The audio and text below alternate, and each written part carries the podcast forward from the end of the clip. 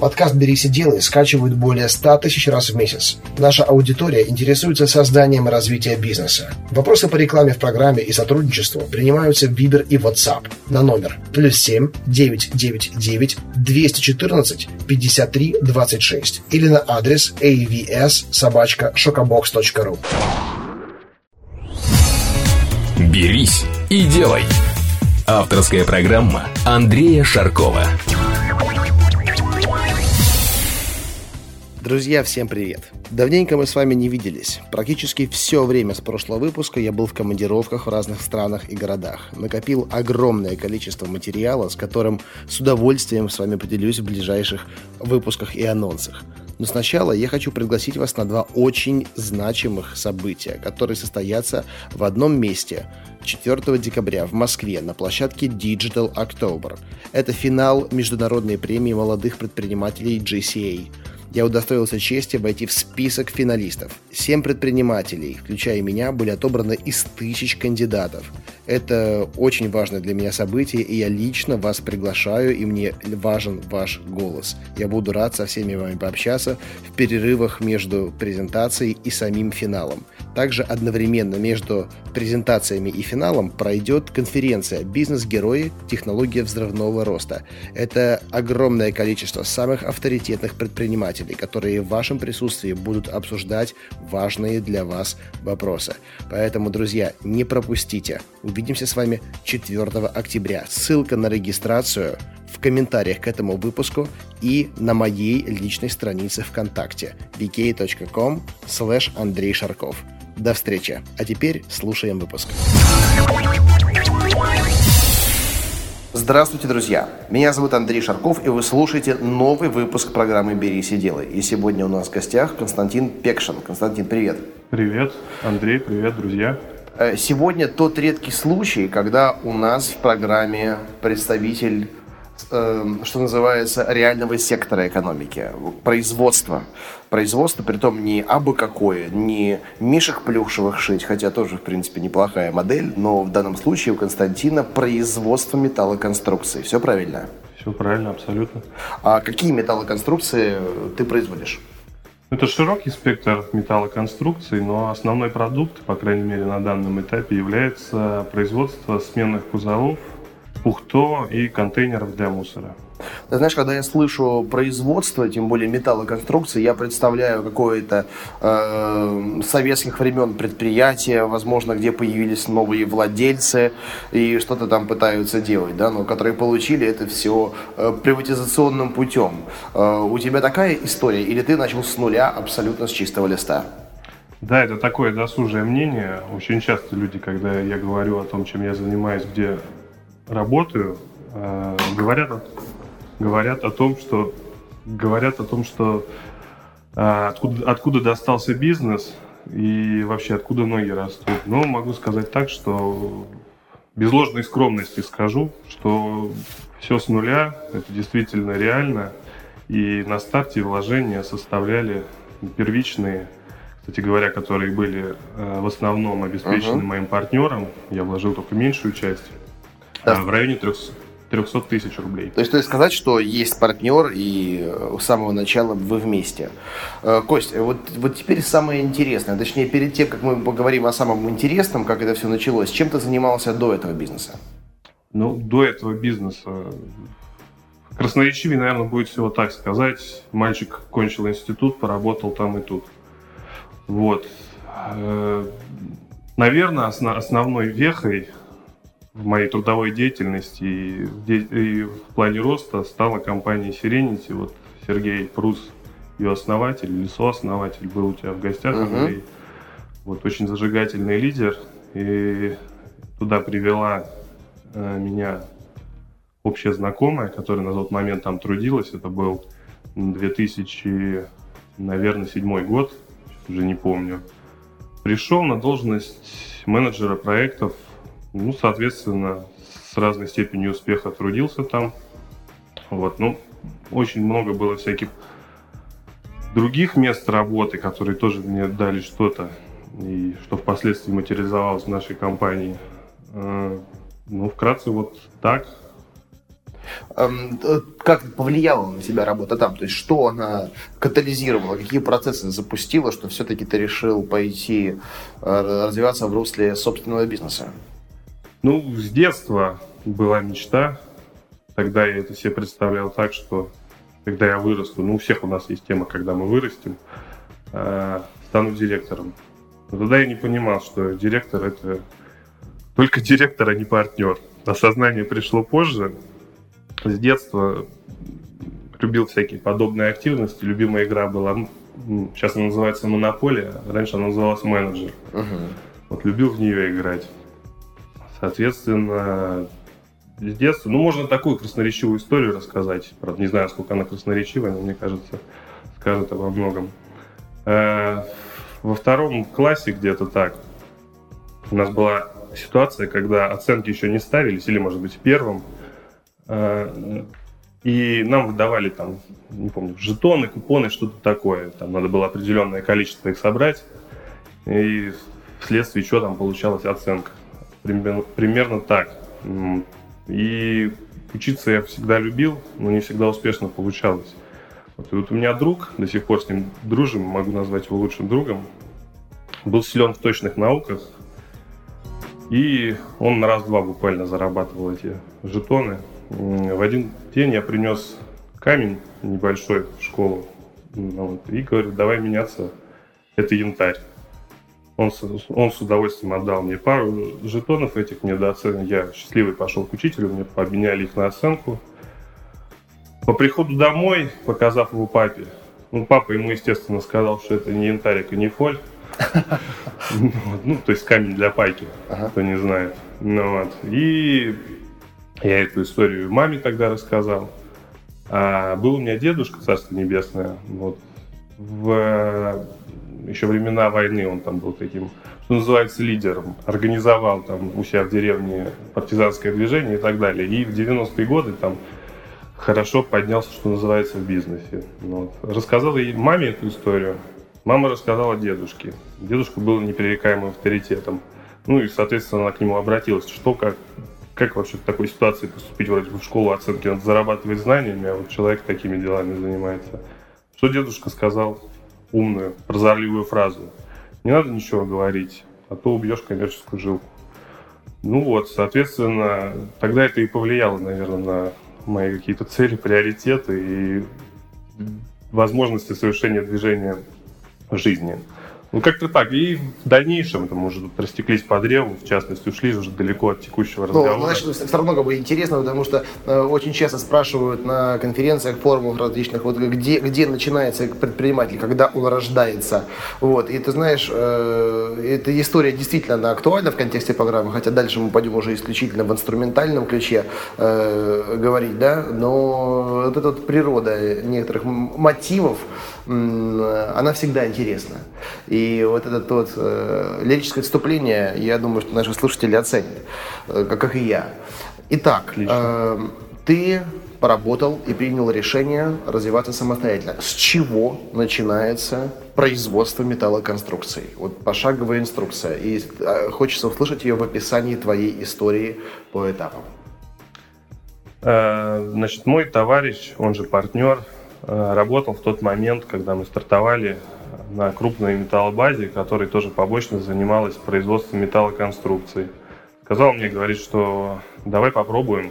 К тому моменту я занимался, я могу сказать так вкратце, до этого торговлей, э, уличной преимущественно, затем постфактум Serenity с полученным опытом стал, стал заниматься фрилансером, фрилансом, интернет-маркетинг так называемый.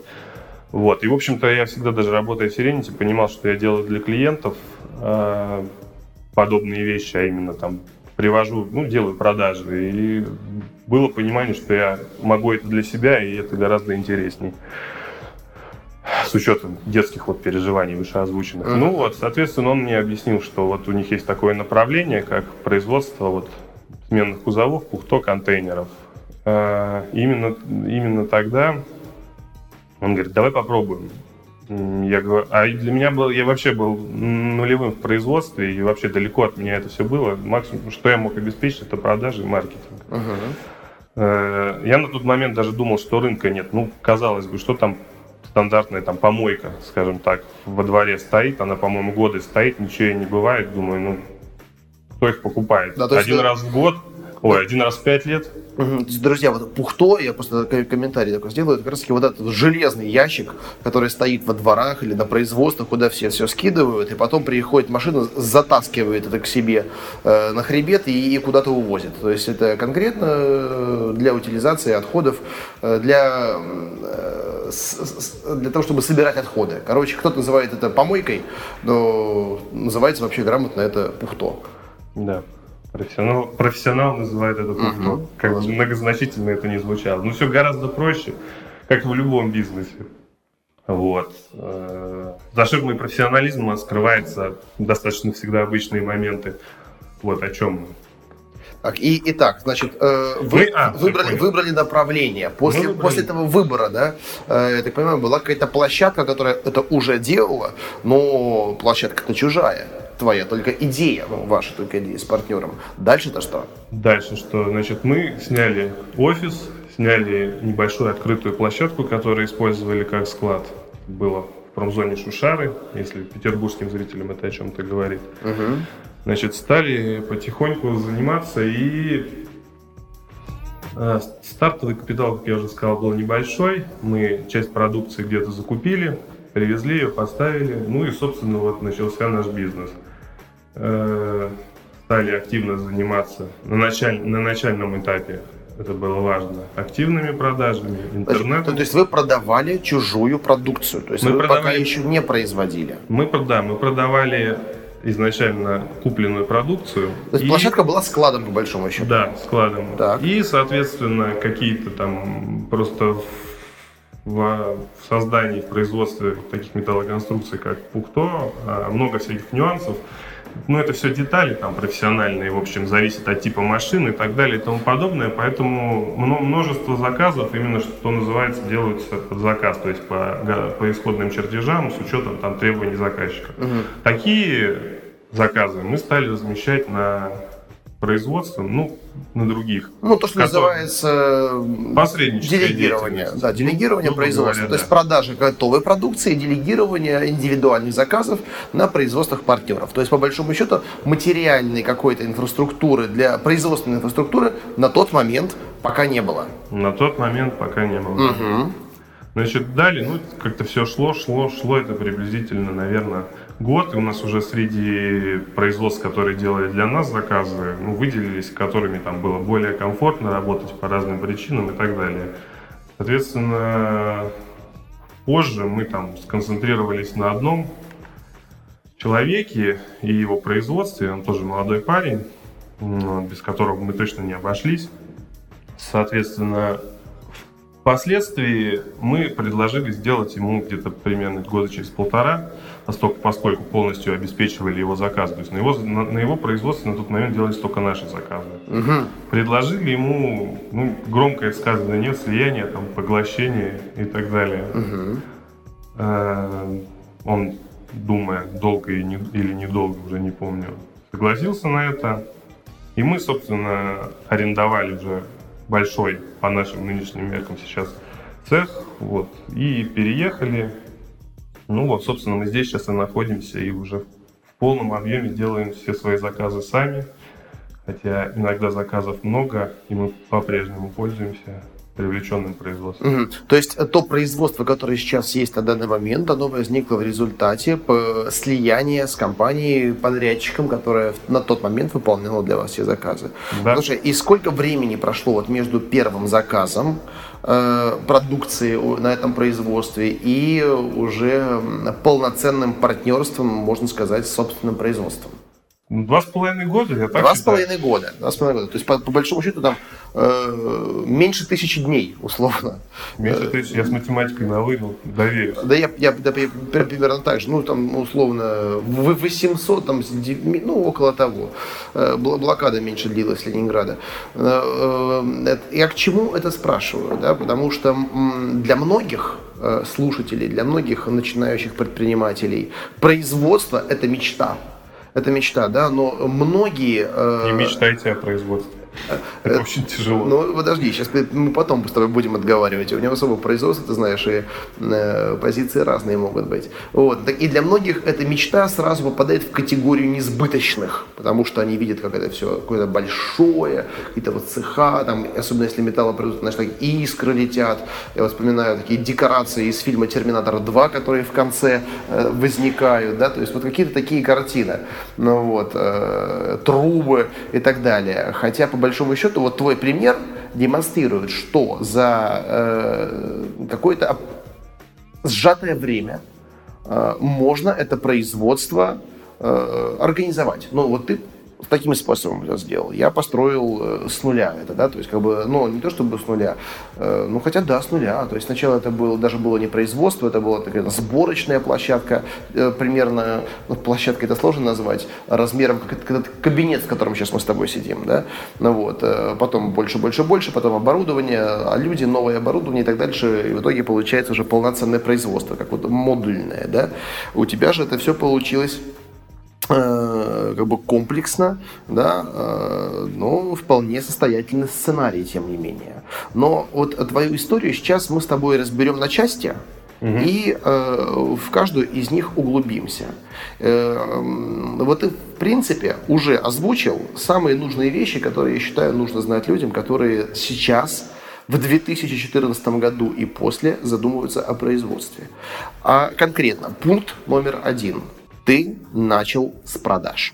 Да, я позволю себе тебя перебить. У нас даже в компании есть такой идиома, что ли, или фразеологизм, типа того, что, сейчас дословно, э, лучше заказ без производства, чем производство без заказа. Абсолютно. Я думаю, правильно. ты меня поймешь. Я абсолютно с тобой согласен просто. И здесь не с чем даже спорить. И вот как раз-таки это, на, на мой взгляд, единственно правильное решение. Потому что, не знаю, как ты, но я наблюдал постоянно, очень, и до сих пор наблюдаю, очень часто ситуации, когда люди сначала вкладываются, закупают производственные линии, ориентируясь исключительно на какие-то на оптимистичные, нереальные бизнес-планы, а потом думают, черт возьми, как сделать, чтобы все это работало. Да? Э, иногда люди диверсифицируются, то есть входя в какую-то непонятную новую тему. Иногда какие-нибудь там мажоры э, денег получили от родителей, да, и э, смотрят, у одного получается и думают, что у, у другого тоже получится. Достаточно только купить машину нужную, да, там производственную, и все сразу пойдет. Так вот. Нет, или машину просто. Или просто машину. На кредитные деньги. Да, на кредитные деньги там еще, еще хуже. Нет, есть, конечно, исключения. Есть гениальные ребята, которые настолько детально и грамотно просчитывают бизнес-планы, что э, у них это получается. Такое тоже бывает. Но по моим наблюдениям это полпроцента. Полпроцента случаев. Да? И как раз-таки самая наименее рискованная тема – это когда ты сначала продаешь, убеждаешься в том, что этот товар востребован, что ты умеешь его продавать, и только после этого да, ты уже э, задумываешься о производстве. Костя, скажи, вот э, компания Serenity, насколько я помню, да, она занимается интернет-маркетингом, э, но насколько хорошо металлоконструкции, тем более такие как Пухто, э, раскручиваются и продаются в интернете? Да, в принципе, хорошо продаются. Я могу сказать так, что благодаря опыту, полученному в Serenity, я там, интересовался активно именно технической стороной вопроса, хотя я это очень не люблю, компьютеры сидеть не люблю, больше люблю коммуницировать и так далее. Вот, получил знания по SEO-оптимизации, по продвижению сайтов. Я могу сказать, что наш сайт на начальном этапе продвигал сам я. Вот, у меня получилось, слава богу, хотя там нюансов специалисты знают много. Ну, да, продажи пошли, и могу сказать, что хорошее подспорье. Если по процентам, наверное, каналы продаж, а, каналы привлечения потенциальных клиентов дифференцировать, то, наверное, интернет дает нам где-то 50%. Uh-huh. Ну, не только SEO, там много всяких инструментов. Примерно, наверное, 30% нам дают это участие в аукционах, по, по аукционах для государственных компаний, так вот называемый 223 федеральный закон, по-моему. Угу. Вот, и там активные продажи там чуть меньше. Ну, это вкратце так, три основных. Слушай, ну, получается, вот э, с этой калькуляцией примерно около 20% приходится на активные продажи. Я, честно говоря, ожидал услышать обратные пропорции. Думал, что 50% это как раз такие э, прямые продажи, 30% интернет и 20% уже все остальное. А реальность, оказывается, вон она какая. В процентах Скажи... можно путаться, но мы просто очень ленивые, и мы не любим активно звонить. Не, ну, Выходите... порядок цифр, как бы примерно это в любом случае можно прикинуть. Выходить из зоны комфорта не любим, звонить не любим. И вообще придерживаемся мнению, которое мне привил многоуважаемый Сергей Прус. Возвращаемся опять к Сирените, uh-huh, uh-huh. продукт должен продавать сам себя. Э, это правильно, но стимулировать э, дополнительными инструментами продаж никогда не помешает. Да не, согласен, активные продажи это вообще самое лучшее. Ну, вот есть так, как есть. Угу. Слушай, а вообще вот механика продвижения вот такой, казалось бы, консервативной темы, которую ни хипстеры покупают, ни гики, ни, э, как называют, там, кибер, кибермолодежь, да, а, по сути, вот когда я представляю потенциального пользователя, да, это в спецовке, в жилетке, там, не знаю, какой-то там э, дворник, хозяйственник, ну, понятное дело, что у него есть начальство, которое предоставляет ему инструмент труда, да, вот, но тем не менее это люди, скажем так, не самые близкие к интернету. Э, и тем не менее 50% продаж приходится на интернет. Может быть, есть какая-то, не знаю, там э, социальная сеть э, во дворе.ру или там, не знаю, ты прямо вот описал нашего, портрет нашего маркетологическое исследование от Андрея Шаркова. Прямо вот так вот сходу. И не знаю, я уже боюсь, что ты сейчас перехватишь у нас бизнесом нашим, начнешь заниматься. Да, действительно, это именно такие люди. Ну, вот как и во всем бизнесе, я не знаю, Глаза боятся, руки делают, и «Берись и делай» – очень хорошее название. Не знаю, как ответить на этот вопрос. Э, формулы успеха нету, секретной какой-то формулы успеха. Ну, не знаю, вот как-то так получилось. Но я, я к тому, что э, вопрос был в том, что механика продаж вот через интернет на таких людей отличается ли чем-то от продаж э, айфонов э, тем людям, которые готовы стоять в очередях в первую неделю их продаж. Да не, ну я могу сказать так, что сейчас же все ищут все через интернет, и поэтому вот они ищут и находят, и мы стараемся, чтобы они нас находили. То есть интернет дошел уже до самых глубоких закоулков? Ну, откатных схем, конечно, он не убьет никогда, но тем не менее, хорошее подспорье, да. Угу, угу. И, и все-таки назови вот конкретные три в интернете инструмента, которые позволяют тебе быть на первых строчках. Потому что э, когда у нас с тобой э, проходила предварительная встреча, я попросил название сайта, ты говоришь, Андрей, набери контейнер СПБ в поисковиках, и ты будешь на первых строчках. Я это сделал и действительно там тебя обнаружил. Да, это действительно так. Ну что, как у всех, наверное. Секрета нету. SEO контекстная реклама, какая-то минимальная медийная реклама. Наверное, три инструмента основных. Что касается э, то, того, что нам помогает быть на первых строчках в интернете, я имею в виду в широком аспекте, не касаясь только поисковой выдачи. Угу. Слушай, а конкуренция вообще насколько плотная в этом рынке на Санкт-Петербурге? Конкуренция есть. Ну вот нам как-то так повезло, что мы смогли что-то продавать, что-то делать. Компаний, наверное, порядка, ну, это большие заводы, ну, наверное, сходу там сейчас, ну, не знаю, может быть, 10 заводов. Ну, Но это мало, понятно, это немного. что если сравнивать с рынком там салонов красоты, понятно, что их тысячи. Угу. Ну вот как-то рынок такой, вот, как ты правильно отметил, патриархальный, не знаю, так можно сказать. Консервативный. Консервативный, да. И здесь есть какие-то старые игроки, которые испокон веков это все делают.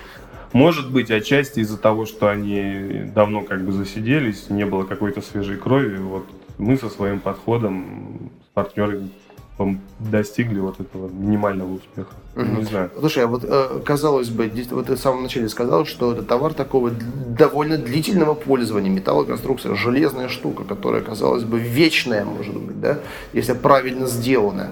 Э, но, тем не менее, ты развиваешься, обороты у вас, я так понимаю, они не стоят на месте, они растут. Кстати, ты можешь озвучить, э, какие обороты? Ну, приблизительно 3, 3, на данном этапе 3 миллиона, наверное, рублей в месяц. Угу. Вот. Э, но для небольшой фирмы, в принципе, неплохо, да. И опять же, вот, друзья, то есть производство металлоконструкции может классифицироваться как небольшая фирма.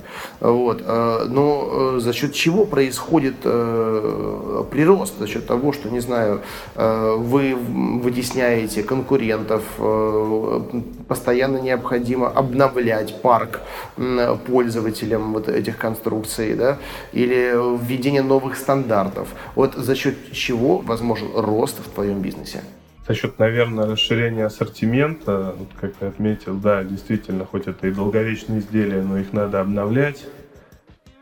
И, ну, я не могу сказать, что рынок растущий. Приходится у кого-то что-то отъедать в плане клиентов. Угу. Но, тем не менее, вот город наш застраивается, вследствие чего появляется много мусора – Наверное, это открывает поле для деятельности там, одного из основных видов наших клиентов. Это компании, которые занимаются перевозкой отходов, транспортировкой их на полигоны. Ну, вот мы с ними успешно работаем. Как-то так вкратце. Угу. Ты знаешь, я этот вопрос еще никому не задавал из гостей «Берись и делай», но раз уж ты сам озвучил откатную схему, готов ли ты поделиться механикой, как это работает?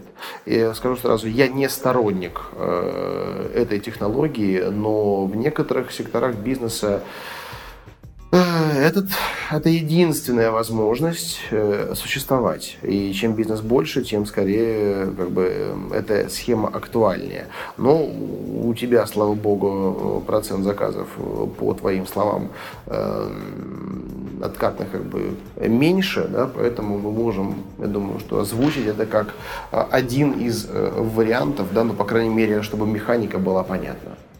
Э, да нет, я сам не сторонник от, откатной схемы, и могу сказать так, что люди какие-то обращаются, ну и сами задают эти вопросы. Я не могу сказать, что много людей, ну, поскольку, поскольку, наверное, деньги небольшие, понятно, если мы там строим дороги там или еще что-то, где много, многомиллионные, может, там, не знаю, миллиардные траты. Там, наверное, интересно людям, а наши средние изделия там средний чек, наверное, составляет может быть, 1040 рублей, поэтому это не такие большие проценты, как может показаться. Угу. Ну, мы вообще не сторонники, как я сказал, откатной схемы, но тем не менее, вот есть то, что есть, и иногда это работает. Ну, то есть закупщики, они сами озвучивают условия, говорят там, слушай, вот сколько стоит 40? Окей, ну 40 нас устраивает, но давай мы сделаем э, чек на 65, э, 20 нам, остальное забирайте себе.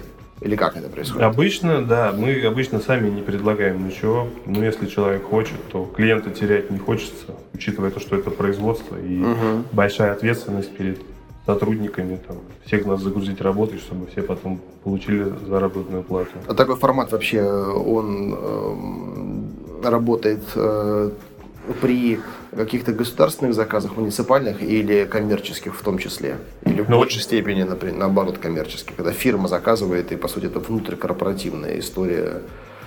Для меня было удивительно, что вот участвуем в тендерах, в госзакупках на угу. сайте, и там на моей памяти нет ни одного человека, кто попросил откат. Опять-таки же, может быть, это связано с тем, что обороты не такие большие. Но, угу. Ну, бывают кон- контракты там и на 500 тысяч, ну, не знаю, это не миллионы, поэтому про государство, не знаю, по крайней мере, вот мой частный случай, не могу сказать, что повально все так. Коммерческий, наверное, да, да, от человека, наверное, зависит, от его ценности и текущей удовлетворенности на его рабочем месте.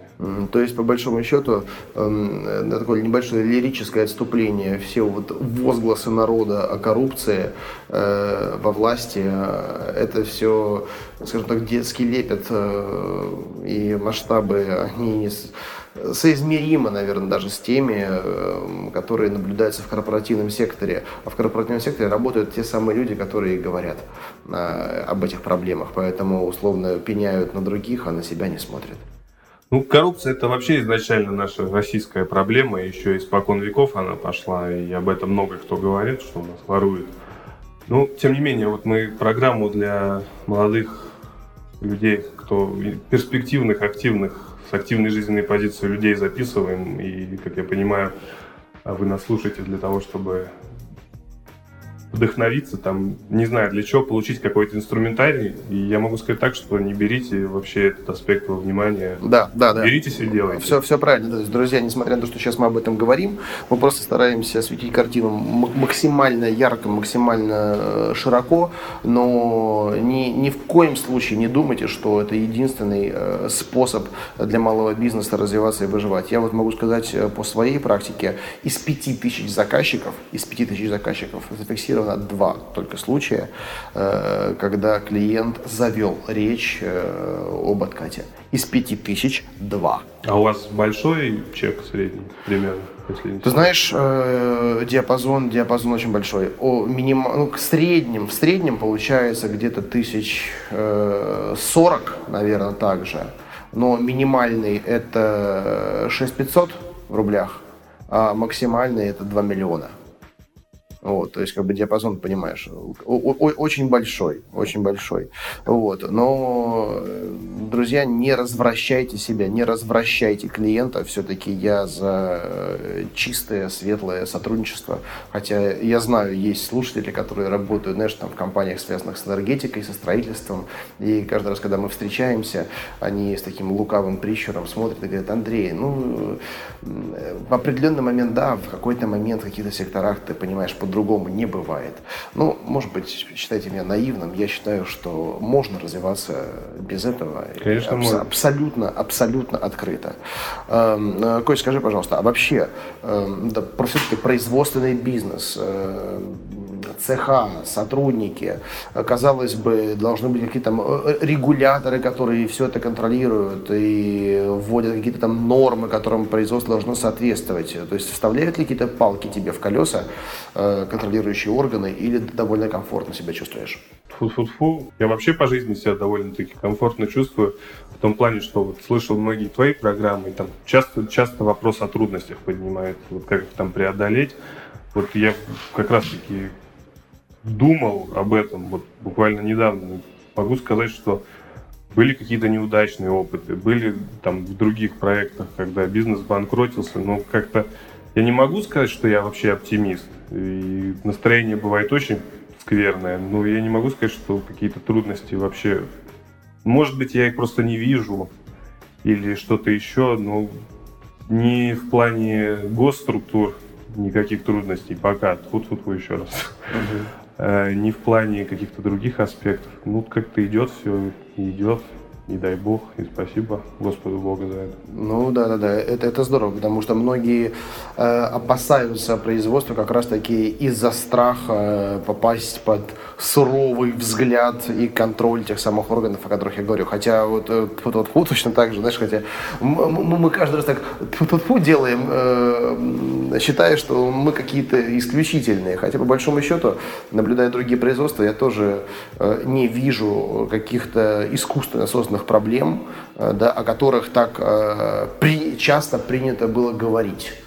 Вот, и, скажем так, больше больше пугают народ, непонятно кто. Ну, может быть, хотя было время, какое, когда мы его, не, мы его не застали, да, но большинство производственных компаний, которых я знаю, не испытывают таких сложностей. Вот твое подтверждение э, я сейчас тоже услышал. А вообще, какие риски максимальные вот в этом бизнесе? Может быть, сейчас нас кто-то слушает и давно задумывался о производстве металлоконструкций, но у нас такая прям оптимистичная картина рисуется. Но наверняка есть все-таки какие-то тонкие места.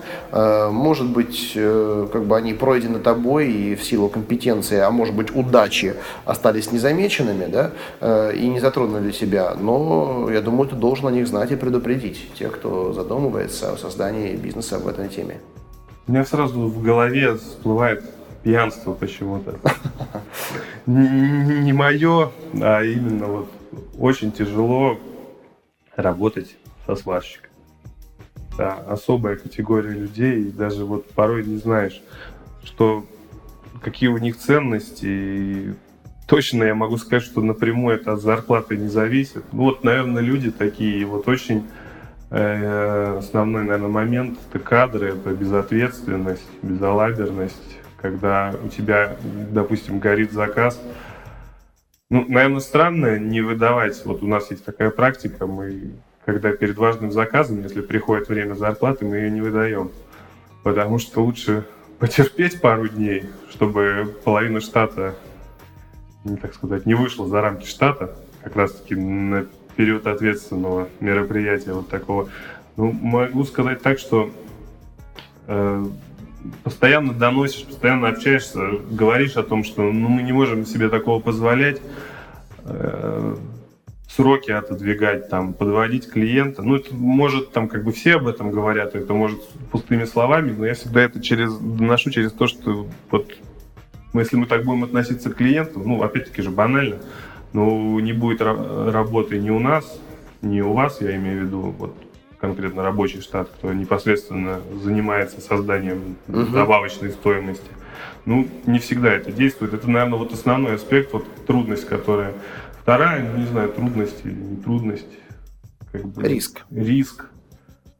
Потенциальная точка улучшения – это оборудование. В подводе тоже выходит из строя. Ну, как ты правильно уже отметил, и ты сам с этим сталкиваешься, что это не просто бизнес по схеме купи-продай, когда у тебя есть склад, ты поставил, да и, в общем-то, если ты еще и не продукты, то вообще это может годами стоять и рано или поздно продастся с дисконтом, без дисконта. Тут же это производство, куча факторов, народ не вышел, станок отказал, там, не знаю, поставщик с металлом подвел. Ну, наверное, да, оборудование, важно хорошее оборудование, важно качество штата.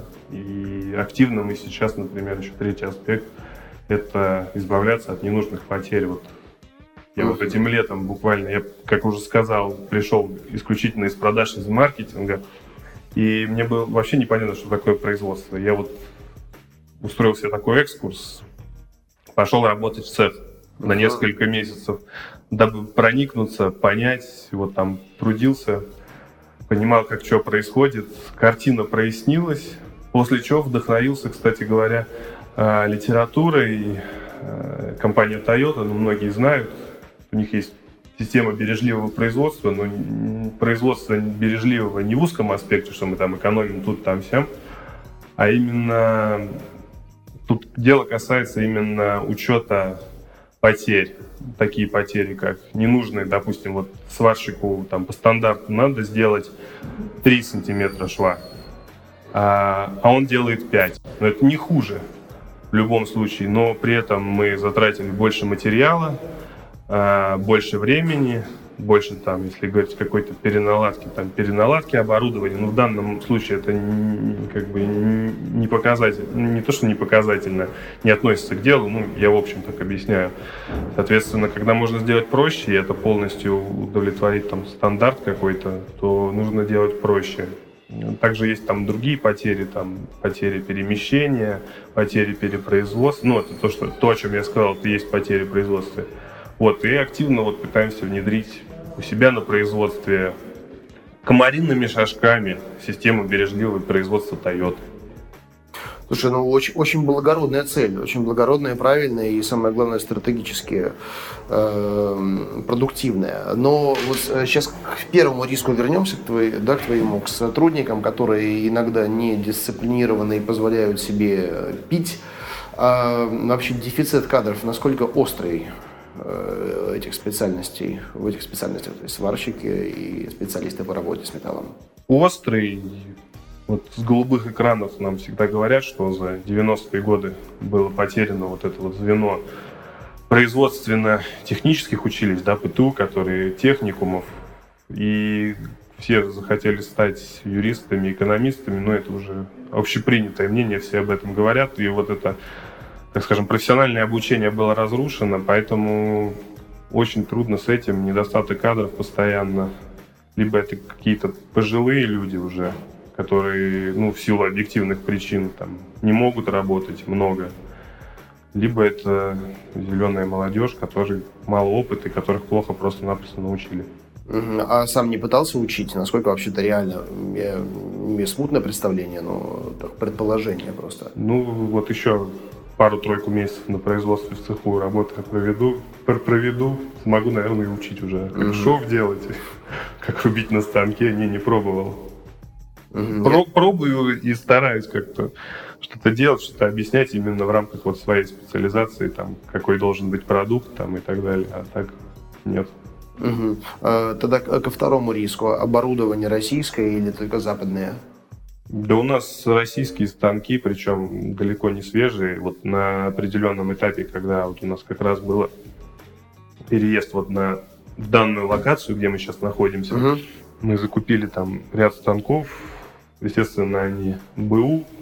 Сейчас хотим вот в планах в ближайшее время именно обновить весь этот э, перечень станков подводит, наверное, может быть из-за того, что именно старое оборудование. И, ну, хотя с людьми общался более опытными, чем я, они говорят, что любые станки подводят. Вот я не знаю, в твоем бизнесе тебе, Андрей, подводят станки? Ну, не, ну есть, конечно, расходные какие-то материалы, э, компоненты, которые ресурс которых оказывается меньше, чем э, прописан, да, но вот я скажу, сейчас ко мне едет э, производственная линия, один из элементов этой линии – 97 -го года выпуска. Это швейцарский аппарат, но, извини он стоит несколько сотен тысяч евро, тем не менее. Да, просто таких сейчас не производят. Производят только там существенно больше, а больше это уже несколько миллионов евро. Так вот, и более того, это самая э, свежая машина, которую мне удалось найти на планете Земля. Потому что, ну, как бы рынок настолько узкий вот по, по этому оборудованию, да, и я знаю, что у моих конкурентов стоят машины, при этом это очень крутые компании 82 -го года выпуска, 85-го, а у меня 97-го. Ну вот, поэтому, ну там механика, там чисто механика, там никакой электроники нету, там заверточные аппараты, да, ну вот, э, поэтому, ну да, к БУ отношусь как бы нормально, но это такая вынужденная как бы ситуация, просто нету аналогов э, в этом классе, да, производительности. Есть только там, условно, вот есть класс машин, там, иш каблук, да, вот каблук, он приж, прижился. И вот представь себе, что вот они были, да, а потом э, производители посчитали, что все уже компании объединились в большие, и нужны вместо каблуков КАМАЗы. Да? И вот есть легковые и КАМАЗы, а каблуков больше нет. А что делать? Покупать только на вторичном рынке. Да? Вот такая ситуация сейчас в моем рынке. И тут никуда не пойдешь. И вот оно сейчас едет, и я не знаю, насколько оно будет надежным или ненадежным, но говорят, что э, очень надежно. Но есть какие-то другие элементы, которые периодически вылетают. Э, а вообще в России производят то оборудование сейчас современное, которое востребовано на производствах э, таких, как у тебя? Или это только сейчас старые советские образцы, либо иностранные аналоги? Насколько я знаю, в России сейчас мало чего производят. Наверное, этим отчасти и был вызван интерес твой к нашей организации, потому что, как ты сказал, и гордо это слышать, мы представители реального сектора. А, но могу сказать так, что даже станки, там, которые позиционируются, наверное, у меня небольшой опыт, опять же, а, как российские делаются в Китае, ну, в общем, это как обычно да. у нас происходит. Кстати, я в Китае лечу 15 числа. Посмотреть, супер, пос, супер, посмотреть супер, для тебя что-нибудь интересное. Обязательно. Ты мне напиши список, что тебя интересует. Как раз таки кантонская ярмарка на первой секции. Там может быть оборудование и новое китайское по ценам старого советского.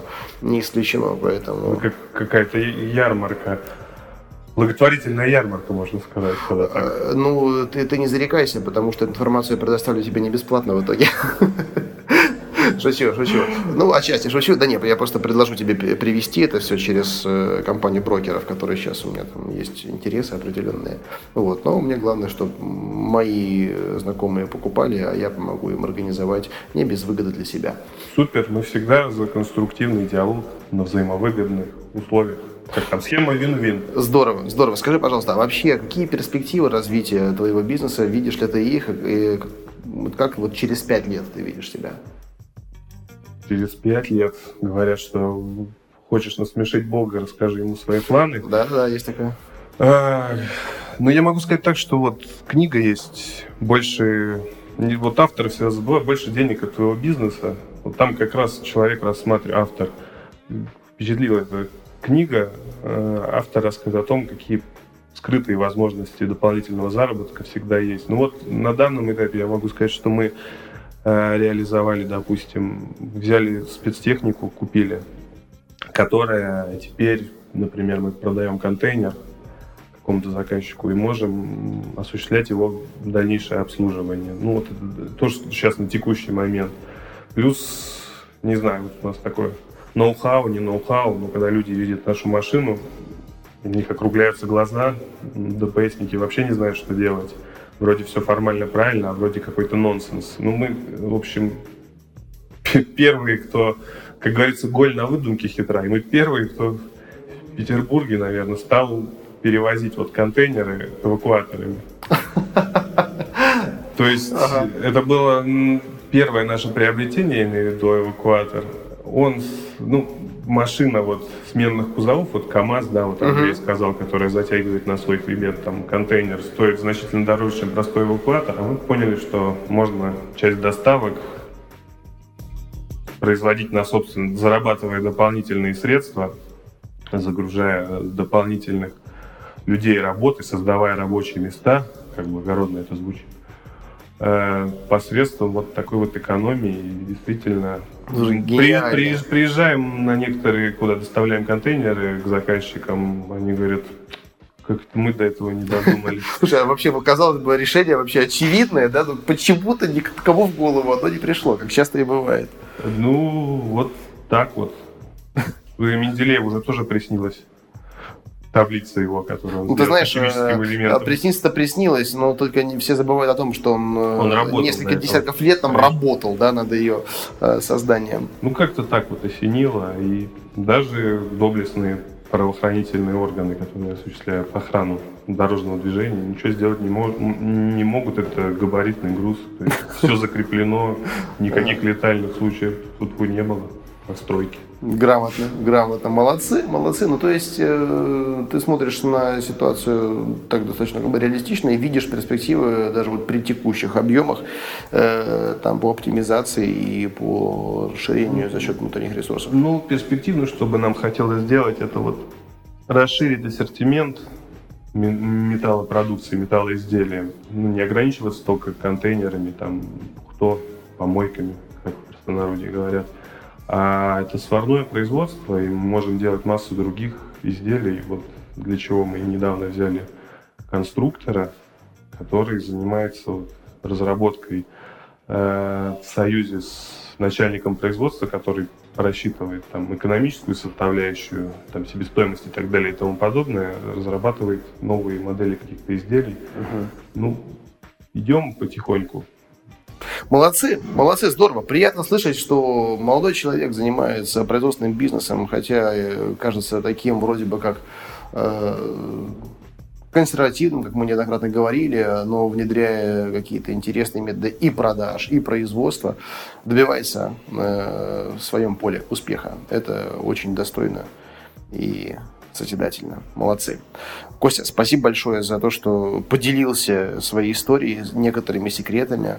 Э, я надеюсь, что твоя история вдохновит э, кого-то из наших слушателей на создание э, компании, которая будет заниматься не продажей воздуха и битов, хотя в этом тоже ничего плохого, да, но нашей стране очень не хватает наших локальных производств, мы привыкли потреблять, но отвыкли производить. Надо вспомнить о том, что мы на это способны, и у нас есть все для этого основания. Созидание, созидание, еще раз созидание. Все Никакого правильно. потребления. Ну, то есть умеренного ну, потребления. Да, не, не без него.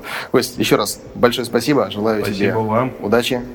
Э, друзья, это была программа «Берись и делай». Меня зовут Андрей Шарков. В гостях у нас был Константин Пекшин. Удачи вам и до встречи. Пока. «Берись и делай».